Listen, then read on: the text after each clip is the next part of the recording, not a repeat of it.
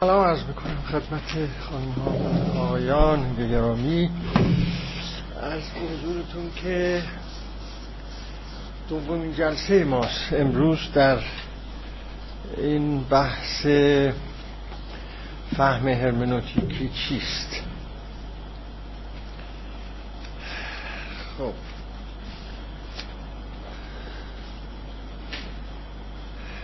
تا اونجا که در خاطرم هست بحث های جلسه گذشته به اینجا رسید که در مقام نتیجه گیری از اون بحث ها بحث های جلسه گذشته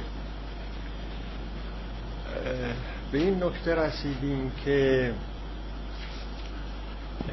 اون معنایی که ما منظور می‌کنیم از فهم هرمنوتیکی عبارت است از فهمیدن چیزی به مسابه چیزی.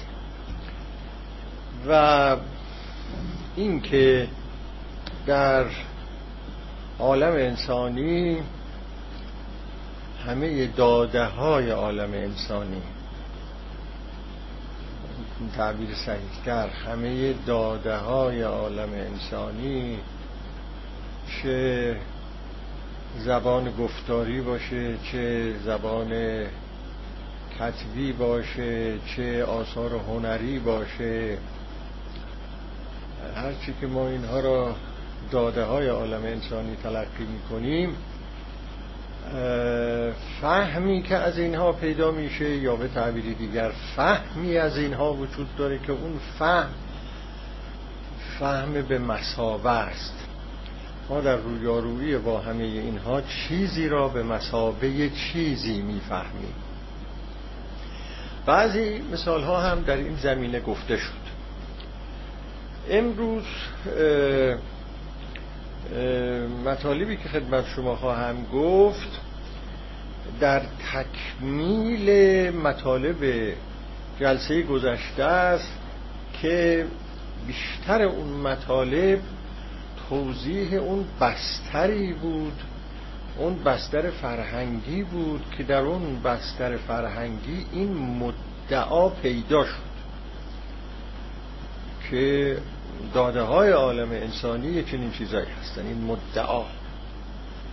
و از فهمی سخن به میان آمد به نام فهم هرمنوتیکی. امروز هم همون را تکمیل خواهم کرد. چون اون بستر است که همونطور که در جلسه گذشته گفته بودم اون بستر است که برای ما خیلی مشخص می‌کنه که معنای فهم هرمنوتیکی چیست. تا اون بستر ابعاد گوناگونش به درستی برای ما روشن نشه درست روشن نخواهد شد که این این مدعایی که صد برآورد که فهم فهم هرمنوتیکی است از داده های انسانی این چیه معناش در صورتی روشن میشه که ما جوانب گوناگونی را که در بستر پیدایش این مدعا وجود داشت اونا رو خوب بشناسیم. یه مقدار از اون معلفه های بسترهای بستر پیدا شدن یه چنین مدعایی را در جلسه گذشته گفتم. یه مقدارش رو امروز باز توضیح بیشتر خواهم اما قبل از آنی که به اون توضیح بیشتر بپردازم نکاتی هست که باید اونها را خدمت شما بگویم. از جمله اون نکات که مهم است باز روی اون توضیح بدم این است که اولین بار که گفتیم که این فهم هرمنوتیکی به این معنایی که ما داریم اینجا دنبال می‌کنیم بیشتر از طرف شلایرمخر در قرن 18 هم مورد ادعا یا به تعبیر صحیحتر مورد تکیه و فرموله کردن دقیق قرار گرفت از طرف او بود. او می‌گفت من دنبال یک هرمنوتیک عام هستم. در کنار هرمنوتیک های ویژه که وجود داره. مثل هرمنوتیک حقوقی هرمنوتیک متون مقدس هرمنوتیک ادبی. او منکر این مطالب نبود. می‌گفت اینا هست. اما غیر از اینها یه چیز دیگری هست که او اسمش را میگذاشت فهم عام یا هرمنوتیک عام. اینو من بیشتر کمی توضیح میدم. و بعد به این مسئله می‌پردازم که ببینید این هرمنوتیک وقتی گفته میشه علم هرمنوتیک وقتی گفته میشه پنج الا شش جور معنا شده علم هرمنوتیک. باید همیشه توجه داشته باشیم که اگر از یک اصطلاح خاصی داریم حرف می‌زنیم به نام فهم هرمنوتیکی یه دفعه تو ذهنمون قاطی نشه که یعنی علم هرمنوتیک. علم هرمنوتیک یه معنای دیگه داره. علم هرمنوتیک پنج یا شیش جور همون که براتون توضیح خواهم داد. ادعا شده که علم هرمنوتیک اینه یکی دیگه گفته علم هرمنوتیک اینه یکی دیگه گفته علم هرمنوتیک اینه. از اینها ادعاهای گوناگون به عمل آمده. و به همین جهت هم هست که یک اصطلاح خاص را بنده انتخاب کردم و کوشش کردم که روی این اصطلاح خاص تکیه کنیم. ببینیم این اصطلاح خاص به ما چی میگه. الان براتون خواهم خوند از یکی از کتاب ها که همین الان خدمتتون ارز کنم. این کتاب را شاید شما بیشترتون بشناسید علم هرمنوتیک. نوشته ریچارد پالمر و ترجمه آقای محمد سعید هنایی کاشانی. یکی از کتاب های خوب که در این زمینه هست هسته. در این کتاب که یه قسمت های از این کتاب انصافا خیلی دقیق هست در صفحه چهل و یک شما به یک تیتری ور می‌خورید به نام شیش تعریف جدید از علم هرمنوتیک. علم هرمنوتیک را گوناگون تعریف کرده اند برای اینکه مبانی اشخاص در علم هرمنوتیک که علم تئوری فهمیدن هست متفاوته. چون این مبانی متفاوته و خود این تئوری فهمیدن هاشون متفاوته وقتی میگن علم هرمنوتیک معناهای متفاوت از این در نظر می‌گیرن. حالا ایشون گفته من همین چند سطر رو براتون می‌خونم. چون لازم این قبلا توضیح داده بشه که قاطی نشه با اون فهم هرمنوتیک که ما داریم بحث می‌کنیم. ایشون می نویسه که میدان علم هرمنوتیک به طوری که در عصر جدید به ظهور رسیده است دست کم به شیش نحو نسبتا متمایز تعریف می شود این کلمه از همون ابتدا بر علم تعویل دلالت داشته است. نکته ای در مورد این تأویل بگویم. مترجم این کتاب آقای هنایی کاشانی به جای تفسیر تأویل را گذاشته است. اون واژه‌ای که در آلمانی در انگلیسی این کتاب هست آلمانی ها به اون میگن Interpretation خب این Interpretation یا interpretation به انگلیسی اینو ما در فارسی بهش میگیم تفسیر. ایشون مدعی است که بهتر هست به جاش بگذاریم تأویل. در اول همین کتاب می‌گوید که من Interpretation را البته من آلمانیشو تلفظ می‌کنم. Interpretation را به تأویل ترجمه می‌کنم نه به تفسیر. برای اینکه معادل درست تفسیر در زبانهای خارجی Exegese هست. Exegese واژه‌ای است که آلمانی ها به کار می‌برند بیشتر. Exegese این بهش میگن تفسیر یعنی ایشون معتقد است که در فارسی این باید بهش بگن تفسیر. اما وقتی بگن Interpretation در فارسی باید بگیم تأویل اینجا یه اختلاف من با ایشون دارم و اون این است که اون تفسیر که ایشون می‌گوید فکرش رفته به ظاهرا به تفسیر قرآن تفسیری که در باره متون دینی ما بهش میگیم تفسیر. چون اکسیکیزه که خارجی ها میگن اروپایی ها میگن اون درباره هر متنی نیست. اکسکیزه مربوط به عهد قدیم و عهد جدید و اینهاست. تفسیر اونا رو بهش میگن اکسکیزه نه تفسیر مطلق متون را. مثلا متون ادبی را اگر بخوان توضیح بدن نمیگن اکسکیزه اون یه اصلاح خاصی در اونجا. به نظر من در ذهن ایشون اینطور آمده که در فارسی کلمه تفسیر یعنی مثلا تفسیر قرآن یا تفسیر متون مقدس. در حالی که وقتی ما به فرهنگ های فارسیمون مراجعه می‌کنیم می‌بینیم که نه تفسیر معنای اعمی داره. تفسیر مولانا ما میگیم تفسیر شاهنامه ما میگیم تفسیر حافظ ما میگیم و در اینجا تفسیر درست همون معنا رو داره که در واژه های اروپایی Interpretation داره. بنابراین من نمیپسندم که در ترجمه Interpretation تعویل را بذاریم. ولی حالا ایشون در همه مواردی که از کلمه تعویل استفاده کرده در واقعا منظورشون همون تفسیره. اینو میبایست در اینجا می‌گفتم. این کلمه از همون ابتدا بر علم تعویل یعنی علم تفسیر اون معنا که من عرض می‌کنم. دلالت داشته است. به ویژه اصول تفسیر متن. اینجا البته ایشون دوباره تفسیر رو وارد می‌کنه. اما میدان علم هرمنوتیک تقریبا به ترتیب زمانی بدین گونه معنی شده است. یک نظریه تفسیر کتاب مقدس. به نظریه های مربوطه به چگونگی تفسیر کتاب مقدس می‌گفتن علم هرمنوتیک. این یه اصطلاح. بود می‌گفتن علم هرمنوتیک. روش شناسی عام لغوی دوم. به روش شناسی های عام لغوی می‌گفتن علم هرمنوتیک. سه علم هر گونه فهم زبانی. علم هر گونه فهم زبانی یعنی هر نوع فهم از زبان انسانی را که متفاوت با اون روش شناسی عام لغویه دستورات و قواعد مربوط به هر نوع فهم امور زبانی را می‌گفتن علم هرمنوتیک. چهار مبنای شناختی علوم انسانی کاری که دیلتای کرد.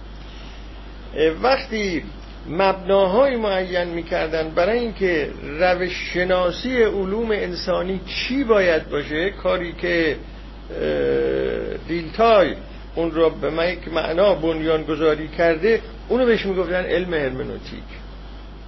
پدیدار شناسی وجود و پدیدار شناسی فهم وجودی که کار هایدگره این باز بهش گفته میشه علم هرمنوتیک. شیش و همچنین دنباله اش کارای گادامر شیش نظام های تعویل نظام های تعویل که حالا بنده عرض می‌کنم باز تفسیر هم متذکرانه و هم بود شکنانه که برای رسیدن به معنای نهفته در زیر اسطوره ها و نمادها مورد استفاده های انسان ها قرار می‌گیرن. اینا شش نوع کار متفاوت بود. با شش نوع مبناهای متفاوت دستورالعمل های متفاوت مفهوم ها و اصطلاحات متفاوت. در این حال به هر کدوم از اینها می‌گفتن علم هرمنوتیک این در نظر داشته باشید. بنابراین اینجا هم باز من باید عرض بکنم که وقتی گفته میشه هرمنوتیک به هیچ وجه نباید ذهن برود سراغ اینکه علم هرمنوتیک هر جا گفته شد یعنی علم تفسیر متون علم فهم متون. نه این یه اصطلاحی است که به کار برده شده است. کارهای فرض بفرمایید هایدگر که هیچ ربطی اصلا به علم تفسیر متون نداره و نوع دیگری از هرمنوتیکه به اونم میگن هرمنوتیک. فقه اللغه رو هم یه زمانی همونجور که گفتیم می‌گفتن هرمنوتیک این یه تفتن بسیار مهم میسا که مبادا وقتی به این اصطلاح بر بخوریم فورا یک قسم خاصی را در نظر بگیریم یا یه معنای خاصی را که برای این علم اطلاق شده از اون رو در نظر بگیریم بعد بگوییم که نه اونه. ببینید به این یه تفاوت خیلی عظیمی هست. گمون نمی کنم کسی بگوید که مثلا چند تعریف شش تعریف یا هفت تعریف از علم فیزیک شده است. یا از علم شیمی شده است. ما هم چیزی نداریم. ممکنه مبانی مختلف باشه و هست. و خیلی از چیزها در نظر یک فیزیکدان با فیزیکدان. اما دیگه علم فیزیک اینطور نیست که اصطلاح علم فیزیک رو در یک معنای خاصی به کار می‌برن. اصطلاح علم شیمی را در یه معنای خاصی به کار می‌برن. اما این علم همنوتیک اینطوری نیست. علم همنوتیک یعنی این تعبیر ها به اصطلاح تعبیر رو داریم میگه این تعبیر اینطور نیست. اون میگه اون علم که من میگم اینه. دیگری میگه علم هرمنوتیک اینه. دیگری میگه علم هرمنوتیک اونه. این نکته خیلی مهمیه. اما اینکه چرا بیشتر به ذهنها متبادر می شود وقتی علم هرمنوتیک گفته میشه؟ روش های فهم متون. چرا این بیشتر این متبادر میشه؟ علتش این است که در اون خواستگاه های اولیه این داستان چگونگی های روش های فهم متون فهم متون نقش بسیار عمده ای داشت. از اونجاها شروع شده قضیه به معناهای دیگر رسیده. اگر شلاید مخر کسی است که در قرن 18 هم درست فرموله کرده است که منظور من از این هرمنوتیک عام چیه؟ منظور من از اون علم هرمنوتیک که میگم چیه؟ در اون دوره و قبل از اون دوره که حالا امروز توضیح خواهم داد بیشتر همت ها معطوف این بود که متون را چگونه میشه فهمید؟ متون گفتاری را متون نوشتاری را چگونه میشه فهمید؟ چگونه میشه تفسیر اون روز سخت ذهنها معطوف این قضیه بود. اما تاریخ که به تدریج جلو آمده علم هرمنوتیک های دیگه پیدا شده. می‌خواهید بگید تئوری های فهمیدن های دیگه پیدا شده. اون چیزی که های گفته است این نبوده است که دنبال این مسئله نبوده است که متون را چگونه باید فهمید. اون چیزی که گادام هایدگر گفته دنبال این نبوده است که اما همه اینا علم هرمنوتیک بوده است. یه پیچیدگی های اینطوری درباره علم هرمنوتیک وجود داره. و همین جهت است که من در جلسه گذشته خدمت شما عرض می کردم که آدم فکر می‌کنه که از کجا باید شروع کنه. یک دانش فلسفی به این گستردگی را که اصلا نمیشه یه سیستم بهش داد. حتی معرخین دانش هرمنوتیک گفتن که تفاوت هایی که پیدا شده مثلا اول بیشتر توجه بود به اینکه متون رو باید چگونه فهمید بعد یواش یواش فهمیدن های دیگه مطرح شده به معناهای دیگه مطرح شده. اینا رو نمیشه اینطوری گفت که یه تکامل اتفاق افتاده است در این دانش. هیچ کس اینو مدعی نیست که اگر کسی تاریخ علم هرمنوتیک رو بنویسه می‌تونه اینو تکاملی بنویسه. میگن اینا تکاملی نیست. اینا جدا جدا هست. مطالب مختلف هست. نمیشه گفت که یک علم است تکامل پیدا کرده است. یا اون چیزی که در در جلسه گذشته خدمت شما عرض کردم که غربی ها اون چهار دوره را می‌گویند ما طی کرده ایم و پشت سر گذاشته ایم و در هر کدام از این مقطعه ها یک وضعیت هرمنوتیکی و فهم هرمنوتیکی پیدا شده اونم تکاملی نیست. نمیشه باید گفت که مثلا رها شدن عالم انسانی غربی از اون چارچوب و پرادایم فرهنگی و علمی و فلسفی قرون وسطایی یه تکامل بود. خودشون مدعی نیستم یا رها شدن از نظام اسطوره‌ای نظام تفکری اسطوره‌ای و منتقل شدن به نظام تفکر فلسفی تکامل بود. نه تکامل نیست. تاریخشو وقتی می نویسن تکامل نیست. یا منتقل شدن به عصر جدید مدرنیته پسا مدرنیته و فرهنگی که الان هست اینا تکامل با هیچ معیاری کسی اینها را تکاملی تلقی نکرده است. اما در این حال این پیدایش به اصطلاح فهم هرمنوتیکی به معنا و وضعیت هرمنوتیکی در همه مقطع ها دیده میشه. چرا اینجوری قضیه؟ چرا شبیه اینو در فیزیک نداریم؟ در شیمی نداریم به این معنا؟ ظاهرا این علتش همون است که جلسه گذشته خدمت شما بودم این تاریخ تطورات و تحولاتی است که در تاریخ زندگی یه ملت پیدا شد. اینو نمیشه گفت که چرا اینجوری پیدا شده؟ نمی‌دونیم چرا اینجوری پیدا شده. اون عالم انسانی که بهتون می‌گفتم در جلسه گذشته آقایون و خانم هایی که تشریف داشتن عالم انسانی خودشون نشون داده و یه فهمی از اون عالم انسانی پیدا شده و اون فهم متوجه شدن که این فهمی که از این عالم انسانی پیدا میشه فهم چیزی به مسابه چیزی است. خب این اینجوری سنگی کرد.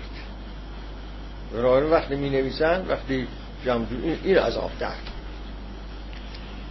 ولی شما به نظر من میشه تاریخ فیزیک را می‌تونن تکاملی بنویسن. تاریخ شیمی را می‌تونن تکاملی بنویسن. تاریخ معرفت شناسی را می‌تونن تکاملی بنویسن. به هر حال این یک نکته بود لازم بود. و اما اینکه چگونه در آغاز تکیه روی این بود که متون را چگونه میشه فهمید. یعنی مسئله که مطرح شده بود این بود که متون را چگونه میشه فهمید. متون گفتاری را چگونه میشه فهمید. متون نوشتاری را چگونه میشه فهمید. منظورم یعنی در هرمنوتیک جدید به اصطلاح. اینجا دو نکته را عرض بکنم خدمت. یه نکته این است که علی بگم بعد منتقل بشم به اون مسئله اول. این آقای شلاین مخیر که در قرن 18 هم ادعا کرد که در ارتباط با فهم متون چون اون چیزی که شلاین مخیر می‌گفت محدود بود در ارتباط با فهم متون بود. مسئله او این بود که متون نوشتاری و گفتاری را که از جمله اونها کتاب مقدسه اینا را چجوری میشه فهم او مداش این بود که در کنار روش های اختصاصی تفسیر متون گوناگون چیزی وجود دارد به نام فهم عام که من از اون دارم حرف می‌زنم و اون فهم عام غیر از اون چیزی است که در تفسیر حقوقی یک متن حقوقی مراعات می‌کند. غیر از اون چیزی است که در تفسیر ارز کنم ادبی یک متن ادبی از اون حرف می‌زنن. غیر از اون چیزی است که در تفسیر یک متن مقدس در اصل ازش حرف می‌زنن. می‌گفت در کنار اینها که خستن یه چیز دیگه وجود داره. من کشف کردم. اگه اسمشو بشه گذاشت کشف. یا به تعبیر دیگر اسمشو بذاریم باید به اون توجه کرد و اون چیزیست که او اسمشو می‌ذاره فهم آن. در واقع می‌دونید او چی می‌گفت؟ او می‌گفت که من کاری ندارم اگر یک قاضی می‌خواد یک متن قانونی را تفسیر می‌کنه یک دستورهایی بده. قواعدی معین کنه. بگه اگه خواستید شما این متن قانونی را تفسیر بکنید با این قواعد و قانون ها تفسیر بکنید. اشکال نداره اونو بگه. اما اون چیزی که من میگم میگم اینجا یه چیزی هم وجود داره که اسمشو من می‌ذارم فهم عام که اون فهم عام هم در اینجا وجود داره. همون جایی که کسی یک متن ادبی را تفسیر می‌کنه اونجا وجود داره. همون جایی که کسی یک متن مقدس رو تفسیر می‌کنه اونجا وجود داره. چیه اون؟ مدعاش این بود. میگم خیلی خوب. شما می‌خواید بگید که مثلا فلان متن قانونی رو تفسیر می‌کنیم میگیم که این یک قانونی است که در این قانون یک امر اتفاق افتاده است ها شما می‌خواید قانون ارث را تقسیم تفسیر کنید مثلا. شما میگید این قانون ارث که قانون گذار اون را وضع کرده است می‌گوید ارث را بین دختر و پسر با این محاسبات تقسیم کنید. و بعد میاد اینجا یه سلسله دستورات اختصاصی تفسیر می‌دید. بسیار خوب. اما یه چیز دیگه اینجا وجود داره و اون این است که می‌دونید این کار شما چیه؟ این تفسیر شما اینو می‌گفت. این تفسیر شما معناش این است که شما می‌گویید این مکتوباتی که در این صفحه هست این مکتوبات عبارت است از اظهارات یک انسان قانونگذار که اون انسانهای قانونگذار به شما گویند اینجوری تقسیم کنید. می‌گفت اینو شما بهش توجه ندارید. همون آلس. همون به مسابه که در جلسه گذشته داشتیم اینجا صحبتشون می‌کردیم و الا اون چیزایی که تو کتاب قانون نوشته جز یه مش نوشته چیه؟ یه مش نوشته است. مش حروفه. یه مش کلماته. یعنی چی شما میگید که این یک قانون است که به من می‌گوید ارث را با این نسبت تقسیم کن؟ این یعنی چه؟ این معناش این است که شما میگید من این نوشته را این نوشته قانونی را به این مسابه می‌فهمم. توجه بفرمایید به این مسابه می‌فهمم که یک انسان قانون گذار به من می‌گوید اینجوری ارث را باید تقسیم کرد.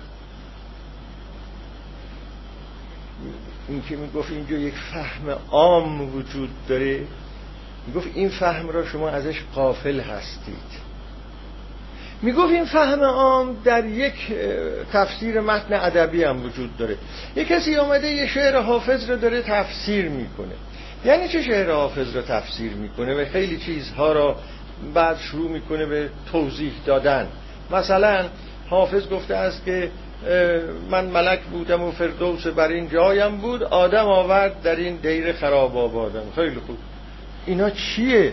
این یه مش نوشته هایی هست توی توی روی کاغذ اینه دیگه. غیر از این نیست که. یعنی چه شما میگید که اینها معناش اینه بعد شروع یعنی می‌دونید معناش چیه؟ اینه می‌گفت.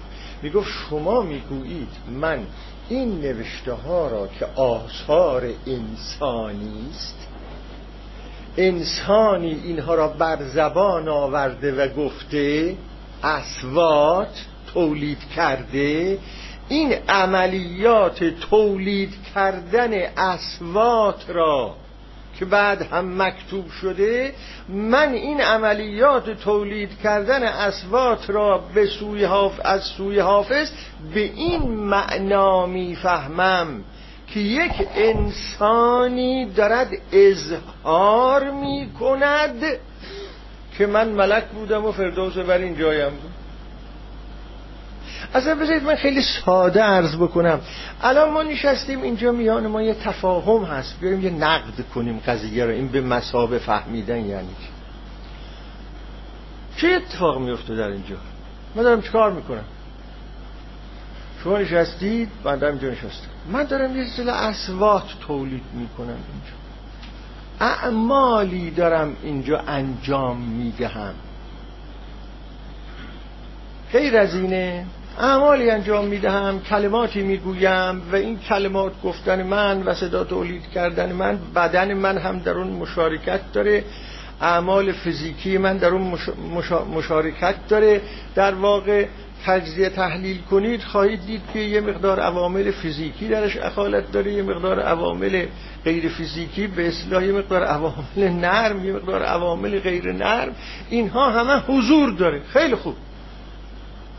یه قدم دیگه جلوتر برید ببینیم. خب اینا حضور داره. ثم مازا. شما دیگه چی میگید؟ میگید فهمیدم. یعنی چی فهمیدم؟ اینجا تحمل بفرمایید. یعنی که شما اینجا میگید تو حرف می‌زنی ما می‌فهمیم؟ اینو دقت کن. خب اینا اتفاقات افتاد. بعدم از اینجا تشکیم برید میگید که فهمیدیم شما اگر این فهم عام را در نظر نگیرید می‌دونید من فهمیدم چی میشه. معنای فهمیدم این میشه که یعنی معنای این جمله فلانی این بود در کتاب لغت. معنای اون واژه که به کار برد این است در کتاب لغت. این میشه دیگه غیر از این که نیست. اما آیا اون چیزی که شما ادعا می‌کنید همینه؟ که فلانی واجه هایی را گفت که ما معنای اون واژه ها رو می‌دونیم. جملاتی را گفت که معنای اون جملات رو می‌دونیم. ها؟ این که نیست. چی هست اینجا که ممکن است شما بگید فهمیدیم یا نفهمیدیم؟ و او مدعی بود که بیشتر ممکنه نفهمیم. کم اتفاق بیفته که بفهمیم. باید کوشش کنیم که بفهمیم. درست پاسخ این سوال هست که شما چگونه منتقل می‌شوید از شنیدن یه مش صداها و این عملی که من انجام می‌دهم و تولیداتی که من در اینجا انجام میدم چگونه شما از این منتقل می‌شوید به یک معنایی که میگید فهمیدیم؟ آیا این انتقال پیدا کردن شما همینه که یعنی لغت هایی که گفت معناش اینه؟ جملاتی که گفت معناش اینه؟ اگر مفهوم نشود مطالب من به شما ولی همه کلمات رو و جملات رو یادداشت کرده باشید تشریف برید بعد به کتاب لغت مراجعه می‌کنید فهم حاصل میشه؟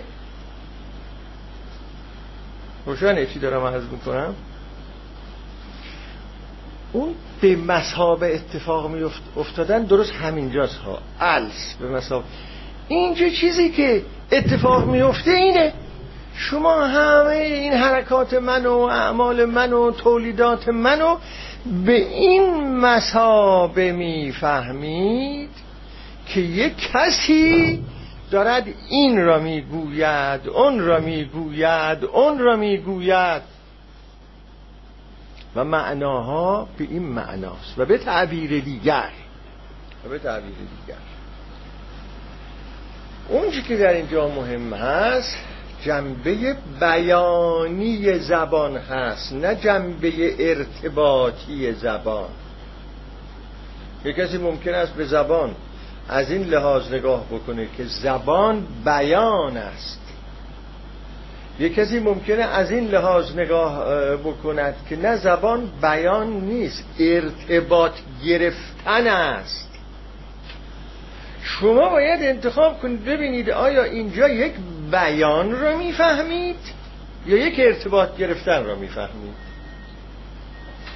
توجه می‌فهمید چه چیز را میگید فهمیدم؟ اون فهمی که اینجا اتفاق میفته یه بیانه یا یک ارتباط؟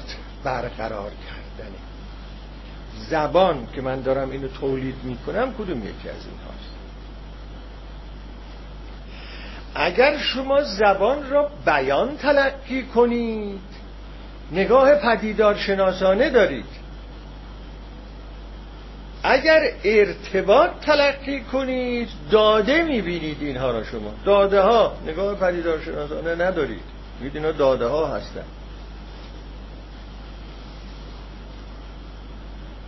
اگر نگاه پدیدار شناسه کنید شناسانه کنید معناش این است که شما که الان اینها را میشنوید میگید این حرکت ها و این حرف ها و این اصفاتی که فلانی تولید می‌کنه معناش چیه؟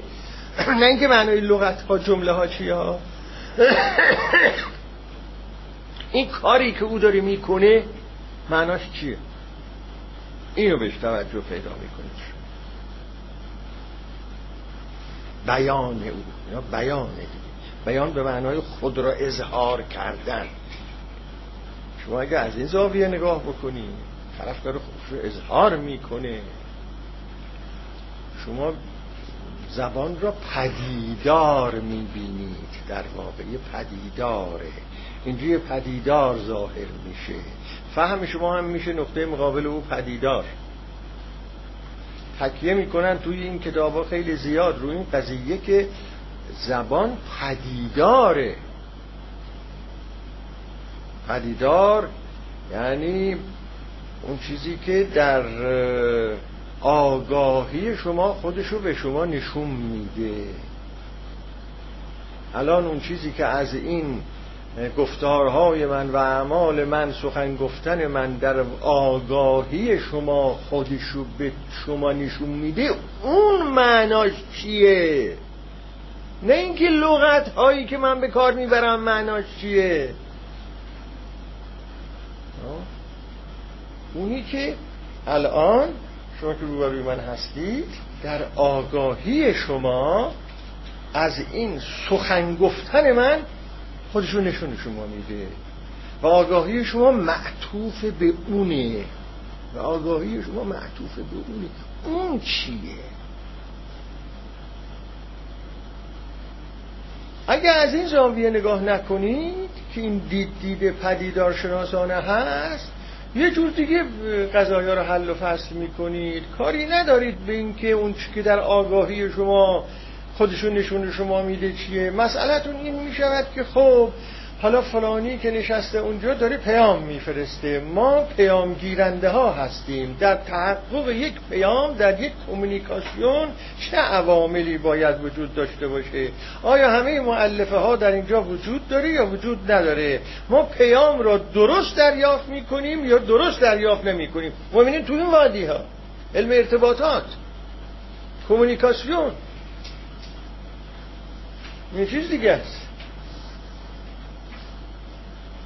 توجه می‌فهمید این دو تا فرق با هم هست.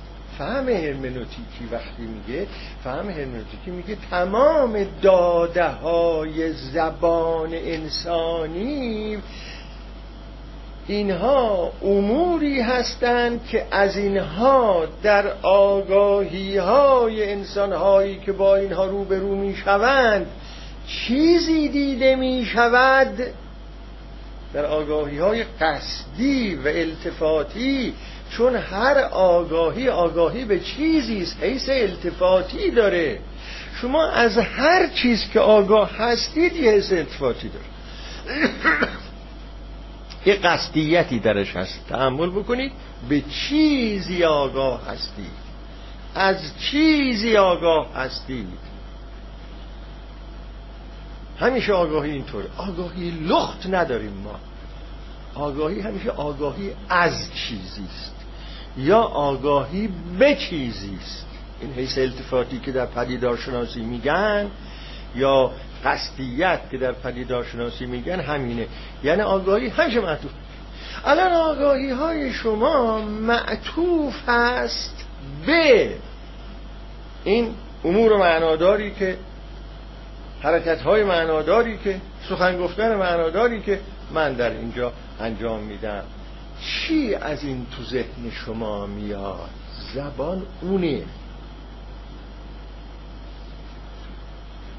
زبان اونه.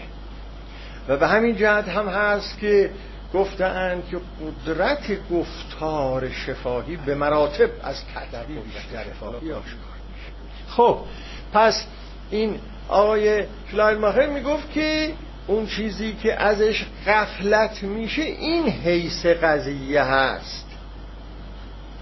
که به همین جهت می‌گفت که شما هر چیزی را که می‌فهمید قانون قانون گذار را اگر می‌فهمید شعر شاعر را اگر می‌فهمید کلام یک قدیس را اگر می‌فهمید هر کدوم از داره می‌فهمید به این مسابه می‌فهمید که یک قانون گذار دارد می‌گوید چنین یا چنان بکن.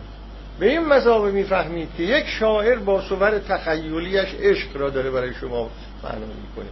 به این معنا می‌فهمید که یک قدیس دارد میگه خدا به شما چنین می‌گوید. و الا اون چیزی که غیر از اینها هست عبارت از از یه مش نوشته ها از یه مش صداها از یه مش چیز پس به مسابه وجود اما اینکه چرا در قبل از او و در زمان شلاه مخر اینقدر شایع شد و تکیه شد رو اینکه این فهم هرمنوتیکی در متون چیه؟ در متون چیه؟ چرا اینقدر اینجوری بود؟ این از اینجا به بعد من بازی که منتقل میشم به اون تکمیل بحث های گذاشته این علتش این بود که شما باید تاریخ رفرماسیون را بخونید. در جلسه گذاشته ارز کردم که ما اگر بخواهیم به درستی بفهمیم که بستر پیدایش این اصطلاحات کجاست یکی از موضوعاتی که باید دقیق مطالعه کنیم تاریخ رونسانسه و اون کتاب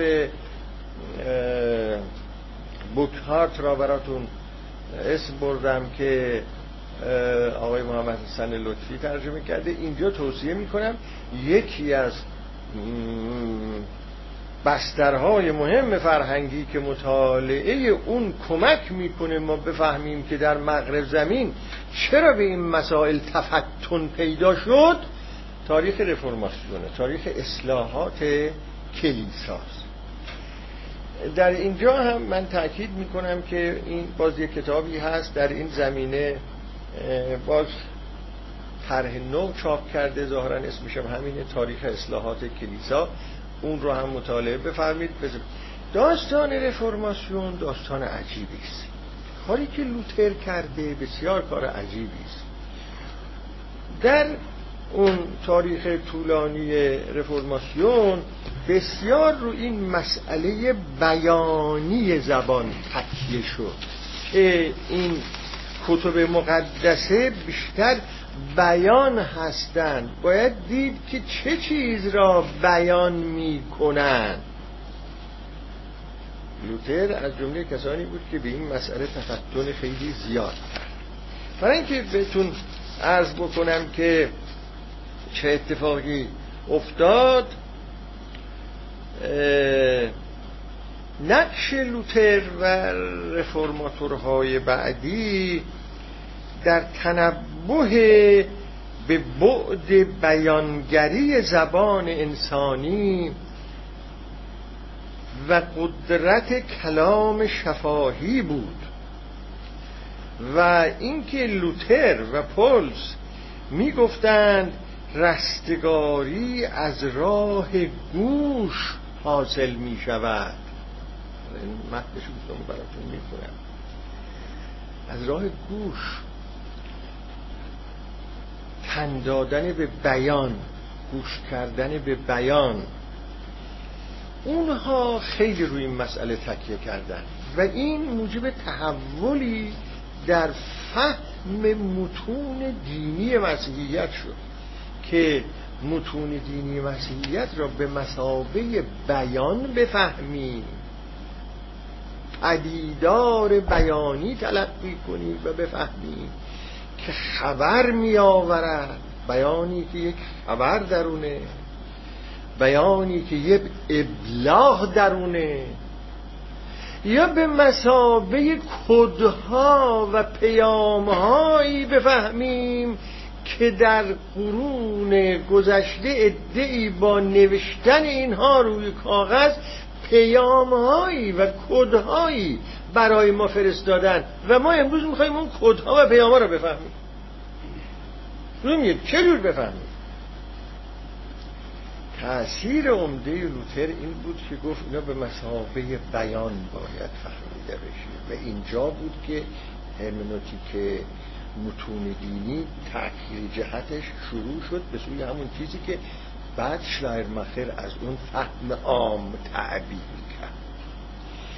اینجا در همین کتاب علم هرمنوتیک آقای ریچارد پالمر در مسئله نقش لوتر و رفرماتورهای بعدی چند سطری هست که خیلی مفیدی و من می‌خوام اون چند سطر رو برای شما از روی این کتاب بخوانم. صفحه 26 و 27 من باز هم تأکید می‌کنم روی این قضیه که اصلا برای اینکه روشن بشود که این داستان هرمنوتیک جدید به این معنا چون گفتیم شش تا معنا داره.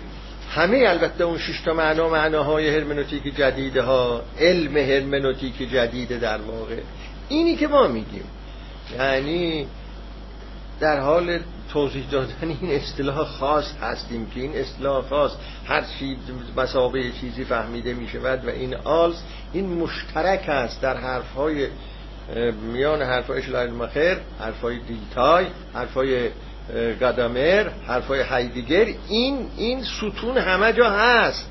اون سر اون سریشومی و اون اصل اساسی که همه این انواع هرمنوتیک های جدید را به هم به نوعی در یه جایی ربط میشه همین مسئله است که فهمیدن داده های انسانی فهمیدن چیزی به مسابه چیزی است. نه اینکه یک فلش مستقیما میره به اون داده انسانی و اون بر شما روشن میشه که چیه. نه یه وساطتی هست. میتل بارکایت هست. چیزی به مسابه چیزی فهمیده میشه. این در همه اینها هست.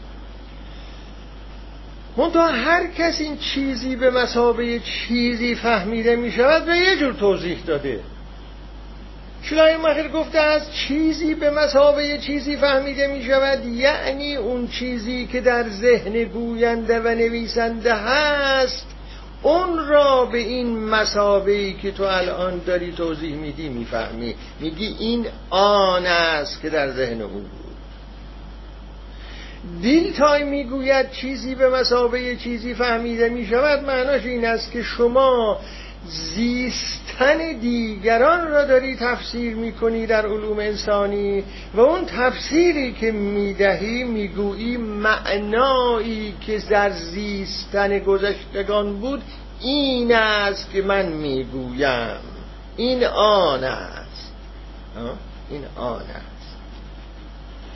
هایدگر جلوتر رفته بود می‌گفت آقایون خانم ها اینقدر راه دور نرید. این این آن است و به مسابه فهمیدن بیش از همه و جلوتر از همه در وجود خود من شما داره اتفاق میفته هر انسانی خودش را به گونه می‌فهمد به گونه معنا می کند و هر انسانی همان است که خود را آن گونه می‌فهمد. یعنی باز هر انسانی خودش را به مسابعی می‌فهمد. اونم همینی می‌گفت مدو آورده بود اونتولوژی کش کرده بود. گادامر می‌گفت که باز اون هم همین مسائل دنبال می‌کرد اونم به یه معنای دیگری می‌گفت که شما از سنت نمی‌تونید بیرون برید. چیزی که اتفاق میافتد این است که شما فهمیده های گذشتگان را یعنی معناهایی که دیگران اون معناها را به وجود آورده بودند و تولیدی اون معناها تولید کرده بودن اونها را شما خودت را با اونا می‌فهمی. متن داره تو را تفسیر می‌کنه نه اینکه دو متن را تفسیر. مولوی داره تو رو تفسیر می‌کنه. قرآن داره تو رو تفسیر می‌کنه. اینجوری. کتاب مقدس داره تو رو تفسیر می‌کنه. حافظ داره تو رو تفسیر می‌کنی تو به وسیله متن تفسیر می‌شوی. تفسیر می‌شوی یعنی چه؟ یعنی خودت را به آن معنا می‌فهمی که متن به تو می‌گوید به اون معنا بفهم. اونم باز یه نوع السه یه نوع بنابراین در همه اینها این الس ها هست. اما داشتم اینو می‌گفتم که در رفرماسیون چه اتفاق افتاد؟ این یک صفحه را شاید یک کمی هم بیشتر از یک صفحه است. اینو براتون می‌خونم چون خیلی دقیق هست. این خیلی به دردتون قدرت کلام شفاهی لوتر خیلی تأکید می‌کرد به قدرت کلام شفاهی. قدرت تعبیر میشه ازش. ما در گذشته که درس میخوندیم بعضی از اشعار را که در ادبیات عربی برای ما مثال می آوردن میخوندیم اما به درستی متوجه نمی شدیم که یعنی چی. از جمله اون اشعار این بود که جراحات و سنان لحل تیامو بله جراحات و سنان لحل تیامو ولا یلتام یا ولا یلتام و ما جرح اللسان. خیلی شعر جالب بود. می‌گفت که زخم هایی که از نیزه ها به انسان می‌رسد قابل مرهم گذاری و بهبود هستند. ولا یلتام یا ولا یلتام و ما جرح اللسان اما زخم هایی که از زبان ها می‌رسند به هیچ وجه قابل مرهم گذاری و التیام نیستند. این یکی از شعرهایی بود که ما میخوندیم. اما چون اوائل سن بود هنوز خیلی نمیفهمیدیم که زخم زبان یعنی چی حالا آدم در این سنی که بنده هستم نگاه بینیم او نگاه که ببینه هزارها زخم هست؟ از حضور. خب این همون قدرت کلامه. گذشتگان هم اون تعجب داشتن. کلام رو خیال نکنیم که حرف هست صوت هست. کلام صوت نیست حرف نیست. کلام بسیار قدرتمند است. ایجاد می کند اثری را و اون اثر دیگه زائل نمی شود این همون چیزی که گاهی می‌گفتن مثل تیر از کلام وقتی از چیز خارج شد از کمان خارج شد دیگه خارج شد. شو کرد الان در الهیات مسیحی یکی از نیرومندترین نهله هایی که وجود داره این نهله هست که روی قدرت ورد تکیه می‌کنه قدرت کلام. کلام چه قدرتی داره؟ این از لوتر و اون زمانها شروع میشه که چون بیان است اینطوریه. زبان چون بیان است این قدرت رو داره. پیام هیچ وقت نمی‌تونید بگید پیام این قدرت رو داره پیام پیام. به بیان که منتقل بشید. به محض اینکه بگید کلام بیانه وقت اونجا خاضع می‌کنه خوشحال می‌کنه بدحال می‌کنه ها؟ زیر رو می‌کنه آدم را. حالا این تکه را برای شما می‌خونم قدرت کلام شفاهی از این رو نیز پرمعناست که مسیحیت دینی مبتنی بر متن است. هم پلس رسول که می‌دونید اون مال اوائل مسیحیته و هم لوتر به خاطر این گفته مشهورن که رستگاری از راه گوش ها حاصل می شود رساله های پلس رسول برای این نوشته شدن که با صدای بلند خوانده شوند. این یک سفر من برای شما می‌خوام دقیقا بخونم و شما روی دونه دونه اینها الفاظ کنید چون توجه بفرمایید چون این روشن می‌کنه که زبان بیانه یعنی چه. اگه نگاه کنید به زبان به عنوان بیان منظور چیه؟ کسانی که میگن این رساله ها برای این نوشته شدن که با صدای بلند خوانده شوند. کتابای مطالعه کردنی نبودن اینها. حالا من اینجا به فرهنگ خودمونم. قرآن یعنی چیزی که خوانده می شود خوانده می شود نه اینکه یعنی آدم سرشو میاندازه پایین. می‌خونه. این نیست خواندن. با صدای بلند خوانده می شود قوالی ها را دیدید چجور قوالی می‌کنن؟ اون ترتیل ها رو دیدین در قرآن چجوری می‌خونن؟ بیشتر در کشورهای عربی هست. و حرکت های خاصی هم به بدن خودشون میدن و یک زبانی مرکب از زبان بدنی و زبان لسانی. اون. اونم همینه. قرآن هم همین بود. بلند بلند میخوندن. قدرت شفاهی کلام. از با صدای بلند خوانده شوند نه به طور سامت اگر شما این متون مقدس را اینجوری بهش نگاه کنید یه چیز از آب در میاد. یه جور رابطه باهاش برقرار می‌کنه آدم. آخرش این رابطه از اینجا سر در میاره که خل این با من داره چه کار می‌کنه؟ این به من چی میگه؟ ببینید کسی یواشکی به شما حرف بزنه فرق داره به که آی آقا آی آقا ای آقا خانم. خب این چیز دیگه است. میگه با من کار داره؟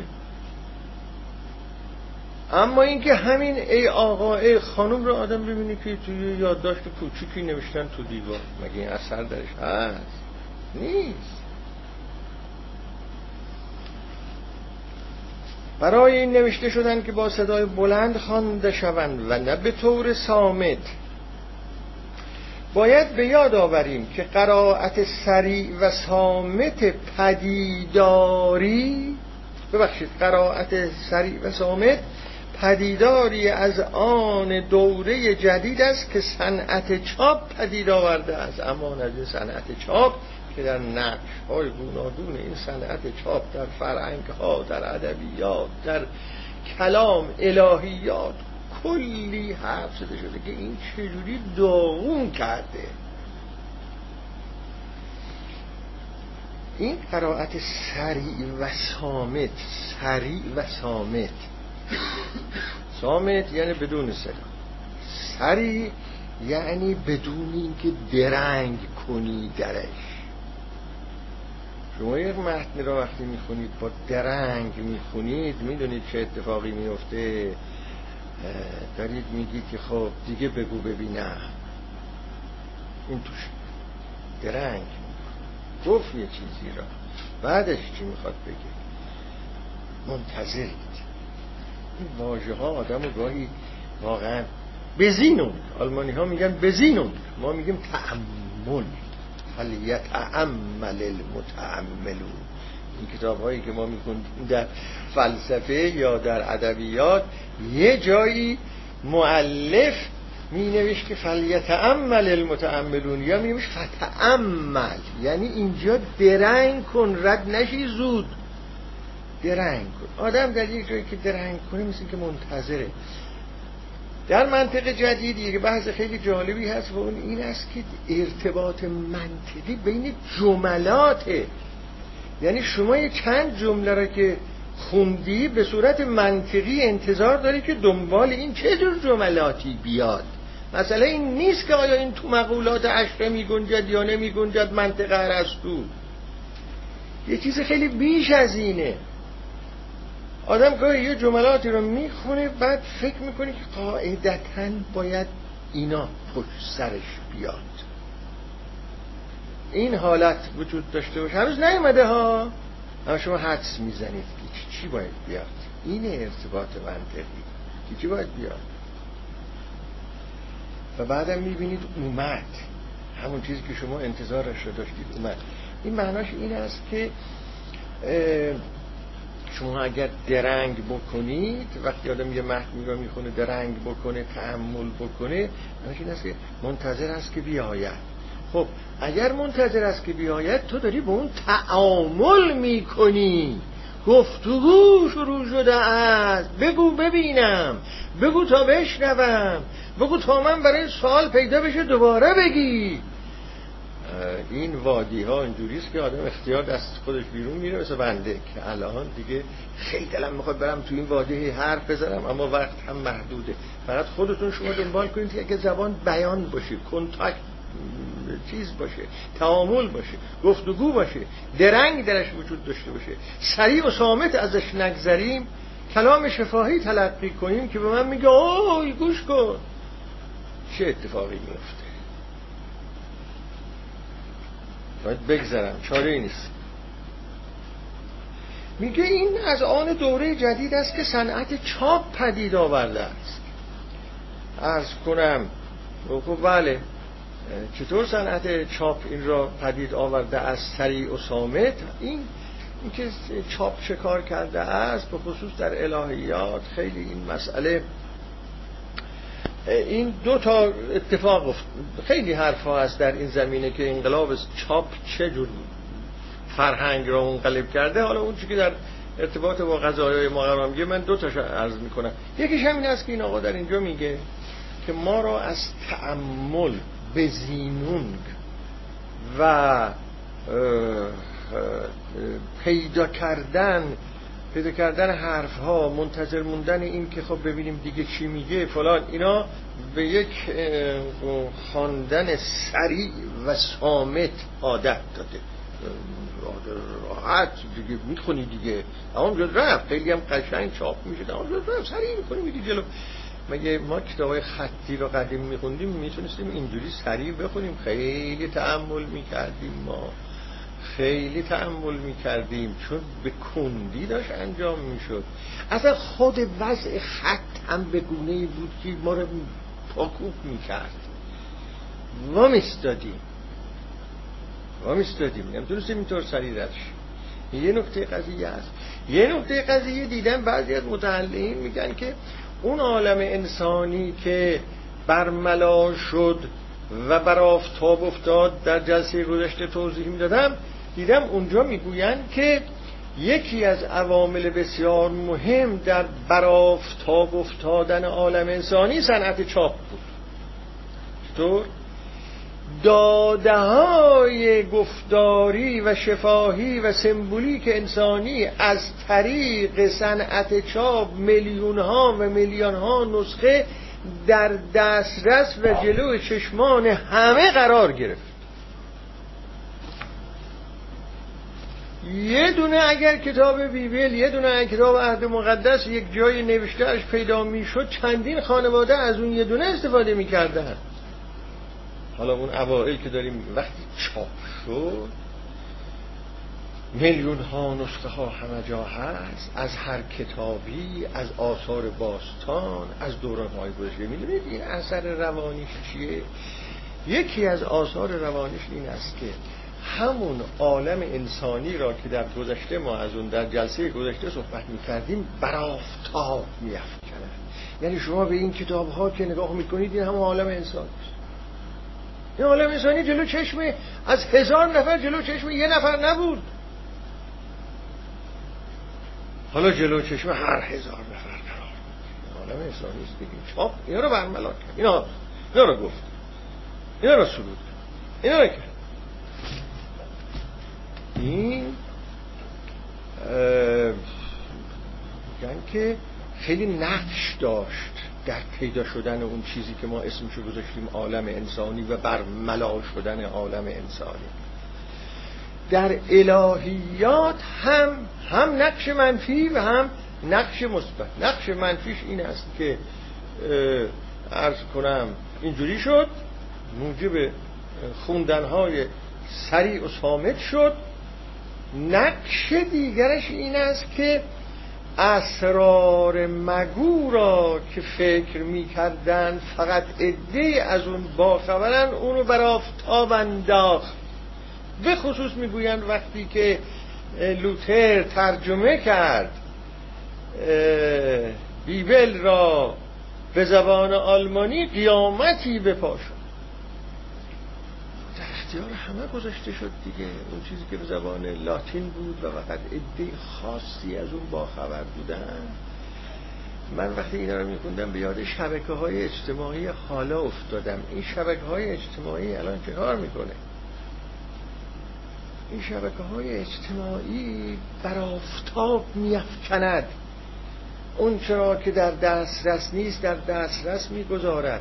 آفتاب این همین کار رو داره می‌کنه. به یه معنا این اینم یه انقلاب است. انقلاب صنعتی است. شاید بیشتر نمی‌دونم. شبیه همون چیزی که در انقلاب چاپ اتفاق افتاد. اما درست درست همین گرفتاری ها رو داره. همین شبکه های سامت هم همین داستان آفت قرائت سریع و سامت تون تو بزن یه چیزی بخون سریع رد ببین تو اون کانال دیگه چه؟ ببین تو اون کانال اینه دیگه. یعنی بیان رفت. از بین رفت. ارتباطات. یعنی بیان در کار دیگه توسعه کلام در زبان را در میان ما از یک واقعیت بیانی آورده داری می‌کنه یه واقعیت پیام رسانی ارتباطی. خالی می‌کنه زبان را از معنا. این یه واقعیته خوش دلمون خوش است به این که حالا در این ایام انتخابات پیام میرسونه. چیکار می‌کنه؟ ولی توهی می‌کنه ما را قدرت زبان را از اینکه بیان باشه داره به صورت کد در میاره به صورت وسایل ارتباطی در این گرفتاری رو ما داریم با این شبکه های اجتماعی. حالا قطع نظر از اینکه خب خب آدم خوشش میاد. من نمی‌دونم تو خانواده ها الان اینجوریه تو خانواده های شما هم لابد اینجوریه دیگه. من ندیدم یک جایی چند تا جوان و نوجوان بنشینن با هم دیگه حرف بزنن یا با بزرگترها حرف بزنن یا با خاله یا با دایی یا با عمه یا پدر یا مادر. به محض اینکه سه تا چهار تا بلا اینا کنار هم میشن هر کدوم پنجهش درم مشغول به اونه. خیلی آفت عجیبی است. اصلا تعاملات روانی را داره به کلی از بین می‌بره زبان را داره از واقعیت توهی می‌کنه خیلی چیزها از اما ظاهرا کسی متوجه این چیزها نیست یا دنبال این چیزها نیست. ما خوشحالیم به اینکه به پیام ها سریع رد و بدل میشه. اصر سرعت مدار ما حتی از تندخانی مهارت ساخته است. این رو به گلایه داره میگه. خب ارز کنم که دیگه اینا رو وقت چون کمی باید یک خورده بگذرم. علم کلام مسیحی باید به یاد آورد که مقصود از کلمه خدا در علم کلام بحث کلامی از کلمه مکتوب خدا نیست. بلکه بحث کلامی از کلمه ملفوظ خداست اون چیزی که ملفوظ اتفاق افتاده است. حالا این کلام ملفوظ کلام ایساست یا کلام قدیسینه حالا اینا بحثایی که در الهیات هست اما کلام منفی. کلامی که لفظ اون چیزی است که لفظ یعنی اون که بیرون انداخته می شود از دهن. این این معنای لغویش. بیرون انداخته می شود جسم نیست که بیرون انداخته می شود از دهان میاد. حالت بیان داره. چقدر فرق داره؟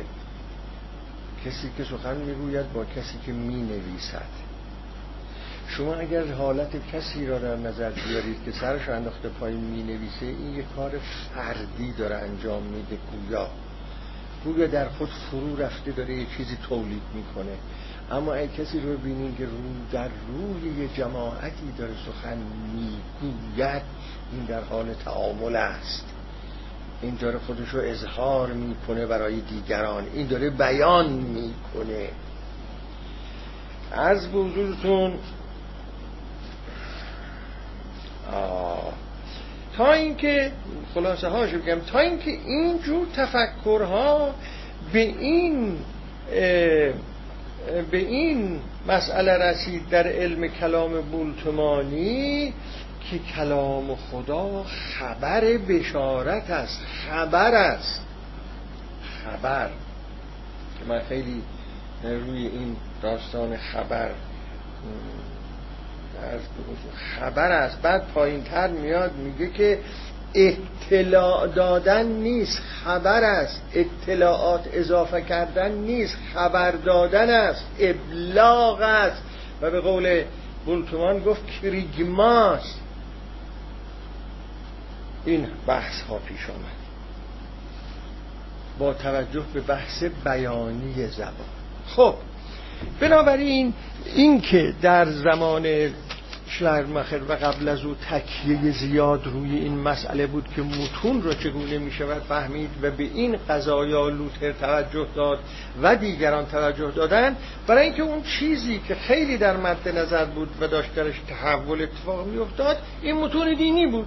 وارد این شدن که فهم متون دینی چیه؟ بس به اینجا منتهی شد که فهم متون دینی را باید بیان فهمید نه اطلاع دادن.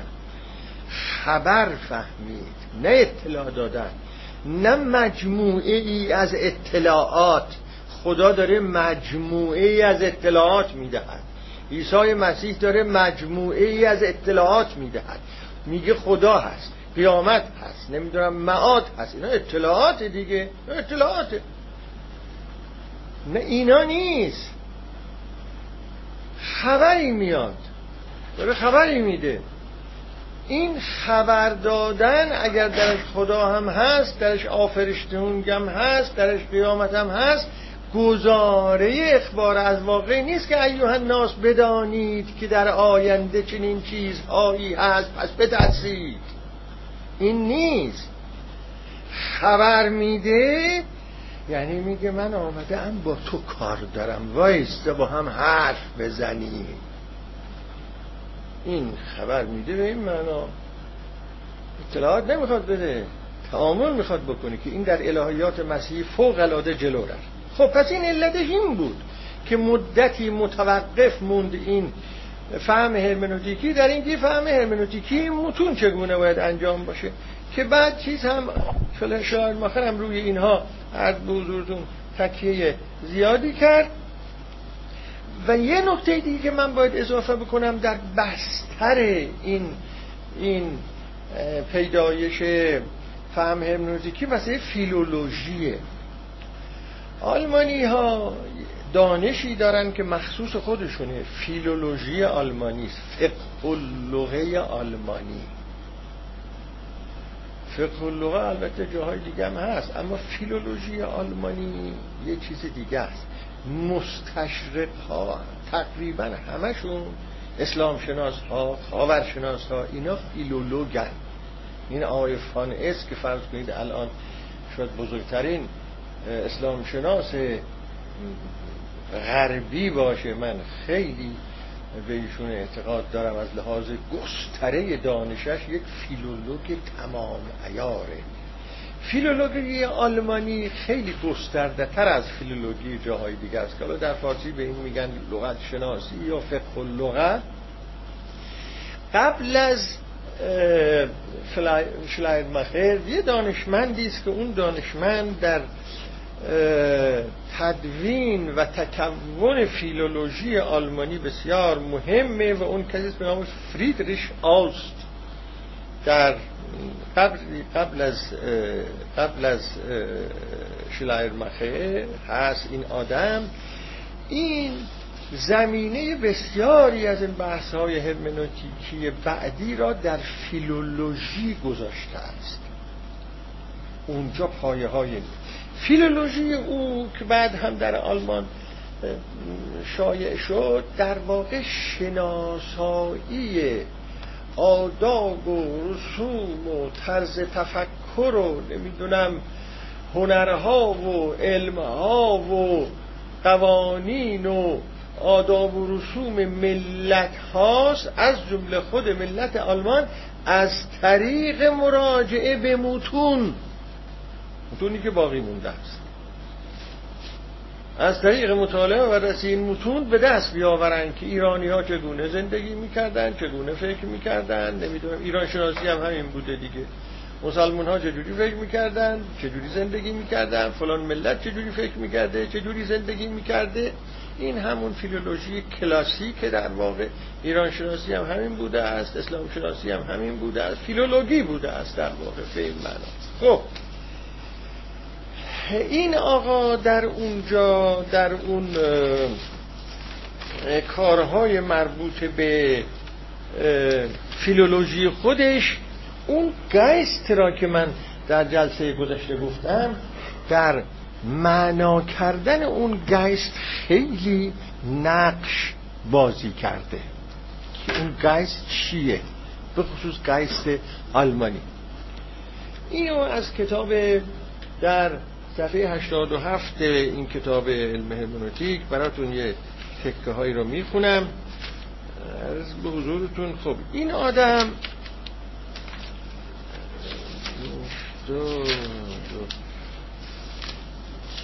این آقای آست ببینید چی میگه. اولا اینو عرض بکنم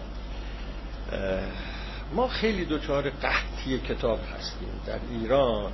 برای بحث در یه چنین زمینه های گسترده که من اینجا انگوش روش گذاشتم. شما هیچ جا فکر نمی کنم دیده باشید کسی در ایران هرمنوتیک رو اینجوری بحث بکنه که مثلا یه واژه رو بگیره یک اصطلاح رو بگیره بگه این یه اصطلاح مادر ما اگه بخوایم اینو بفهمیم باید بسترهایی که در قرد پیدا شده و منتهی شده به پیدایش اصلاح از اونجا قضیه رو شروع کنیم. با همه فقر منابع و همونجور که من در جلسه گذاشته عرض کردم اصلا اینا رو اینجوری می شود فهمید. باید تلمباری از این مطالب و اطلاعات رو ما به دست بیاریم تا اگر خواستیم سیستماتیک هم بعد تدریس کنیم از اون تلمبارهای شده از اون اطلاعات بسیار زیاد داده شده در بستر پیدایش اینها یه چیزایی رو انتخاب کنیم بعد یه سیستم ازش بسازیم. و تا اینا روشن نشه و از جمله روشن نشه که مثلا دانشمندی به نام همین فریدیش آوس چه نقشی در این قضیه داشته از طریق فیلولوژیست؟ بر ما روشن نخواهد شد که این اصطلاحات در اونجا چگونه پیدا شد. خیلی ساده نگاه کردن است که ما همینجور بیاییم مثلا یک کتاب رو برداریم بگیم که بله اونجا میگه که چهار تا متد تعیین می‌کنه میگه متد تفسیر فلان متنی اینا نیست مسئله خیلی گسترده تر از این. اینو می‌خواستم عرض بکنم. یکی آقایی به نام یواخیم وخ. این آقا سه جلد کتاب نوشته اسم کتاب همین است. فهمیدن. اصلا اسم کتاب نیست. من سالهای پیش نسخه های قدیمی چاپ شده این کتاب رو خونده بودم و فکر می‌کردم که اینو تجدید چاپ نشده. دو سه سال پیش که رفته بودم آلمان دیدم عجب. من خودم مقدار زیادی از اون کتاب را با زحمت اونجا کپی کردم. با خودم آوردم. کسی بخواد هرمنوتیک قاره اروپا را خلاص ببخشید. قاره اروپا را. اروپای مرکزی را بدونه بدون خوندن اون کتاب تقریبا ممکن یا اگر بخواد دقیق بداند که ریشه ها و بسترهای این پیدایش این دانش چی بوده قطعا اون کتاب رو باید بخونه. سه جلد کتاب تمام اینها رو اونجا بررسی می‌کنه. که اگر شلایرماخر آمد فلان حرفا رو کرد خب گفت قبل از او چه کسانی چه چیزایی گفته بودن که منتهی شد به اینکه او این چیزا رو بگه. اگر بعد از شلایرماخر دیلتای آمد فلان حرفا رو زد این وسط بین شلایر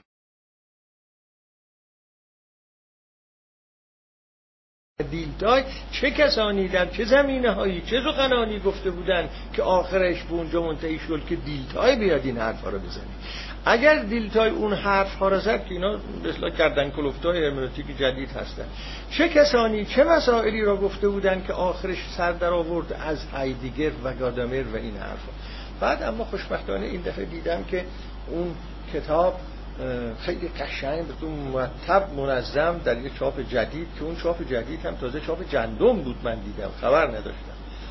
170 80 یورو هم قیمت گذاشته بودن. اینجور کتاب ها رو خیلی گران قیمت می‌ذارن من نرسیدم اونجا تحقیق کنم که آیا این به انگلیسی ترجمه شده یا نشده. اگه کسی زبان آلمانی می‌دونه که فبه ها اگه نمی‌دونه تحقیق کنه ببینی که این کتاب سه جلدیه. یواخیم وقت تحت عنوان فهمیدن. به انگلیسی ترجمه شده یا نه. اگه شده باشه دقیق بخواید در این مسائل کار کنید. توصیه می‌کنم حتما اون کتاب رو بخواهید این سفارش در اینجا یادم نره. خب از حضورتون که این آقا فریدریش آست چند تا کتاب نوشت قبل از شلایر مخر و شلایر مخر در آثارش به او استناد می‌کنه. در اون کتاب ها این آقا می‌گوید این نویسنده این کتاب می‌گوید که یعنی جمله کتاب هایی که او نوشته اصول علم لغته یعنی همون فیلولوژی ایشون میگه آقای ریچارد پارمر میگه که مقصود اصلی مطالعه لغوی از نظر آست در کردن روح عهد باستان است. اینجا می‌خواستم اینو بگم. این مسئله روح روح باستان چی بود که در جلسه گذشته اینها را در بحث می کردم از جمله کسانی که این مسئله را در فیلولوژی مطرح کرده آسته. در لغت شناسیش مطرح کرده. میگه مطالعه لغوی کتاب های اونها متن اونها در کردن روح عهد باز در کردن روح عهد روح عهد باستان است. که به روشنترین نحو در میراث ادبی جلوگر است در میراث های ادبی اونها. صورت های بیرونی عهد باستان صورت های بیرونی عهد باستان یعنی این کتاب ها یعنی این نوشته ها یعنی این خطوط. همه مشیر به صورت درونی و وحدت درونی موجود و هماهنگی در اجزاء آن است اون درون که آن را می‌توان روح گیست عهد باستان گفت. علم لغت فقط سر و کار داشتن با نسخه های خطی خاک گرفته و بحث های ملا نقطی از صرف و نحو نیست. علم لغت یعنی فیلولوژی از امور تجربی و واقعی. از اینجا بعدش خیلی جالبه. از امور تجربی و واقعی به منزله غایت هایی که در نفس خودشون واجد ارزشن بحث نمی کند. ما اینا رو مطالعه نمی کنیم از اینکه یه چیز از یه چیزهای ارزشمندی اطلاع پیدا کنیم. مثل که مثلا میریم تو موزه ها می‌خوام از یه چیزهای ارزشمندی اطلاع پیدا کنیم. از جواهرات گران قیمت فلان دربار اطلاع پیدا کنیم. میگه ما اینا رو برای این نمی‌خونیم. برای چی می‌خونیم؟ بلکه اونها را وسائلی برای درک محتوای بیرونی و درونی اثر در وحدت آن می‌خوانیم و این وحدت مشیر به وحدت برتر روح. بعد میگه یه وحدتی هست میان روح ما و آن روح. این روح روح فردی نیست ها من توضیحات اینها را در جلسه گذشته گفتم و بهتون گفتم که این گایست را به فارسی ترجمه کردن چقدر کار مشکلیه.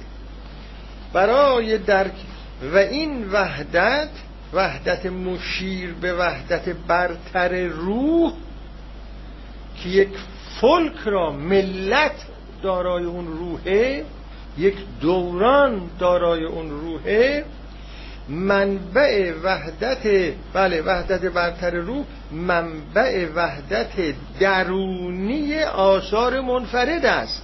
این یه وحدتی است که تمام اون آثار منفرد را یک جا جمع کرده اونها یه روح واحد دارن. و در اینجا روح قومی عهد باستان یونان یونانی یا رومی مقصود است. پس این نکته را توجه کنید. پس مطالعه علم لغت به دلیل این مواجه شدن با روح ارزش های روحی و معنوی دارد و به قصدی اخلاقی و تربیتی خدمت می کند و اون عبارت است از به یونانیان شبیه تر شدن. میگه ما اینا رو مطالعه می‌کنیم تو شبیه تر بشیم به یونانی ها رنسانس چی بود؟ گفتم در جلسه گذاشته بهتون که این. می‌خوایم اون یونانی ها رو بشناسیم و به اونها شبیه تر بشویم. بنابراین یک قصد اخلاقی و تربیتی داریم و عهد شبیه تر شدن عهد باستان فقط سرمشق پرورش هنری و علمی نیست بلکه سرمشق زندگی به طور کلی نیست هست. از نظر اون هاست بعد در ارتباط به هرمنوتیکی که آست به اصطلاح دنبالی حرف های آسته میگه که علم هرمنوتیک نظریه استنباط معنای روحی معنوی متن است. استنباط معنای روحی معنوی متن است نه اینکه این جمله ها به چی دلالت می‌کنن این الفاظ به چی دلالت می‌کنن. البته بدون کمک گرفتن از اینکه این جمله ها به چی دلالت می‌کنن یا نمیشه از دوباره کمک گرفت اما اگه اونجا متوقف شدی اون فهم هرمنوتیکی نیست. زمینه رو آماده نکرد. باید چه روحی بر اونجا حاکمه چه بیانی اونجا هست. چه نوع شیوه زندگی اونجا هست.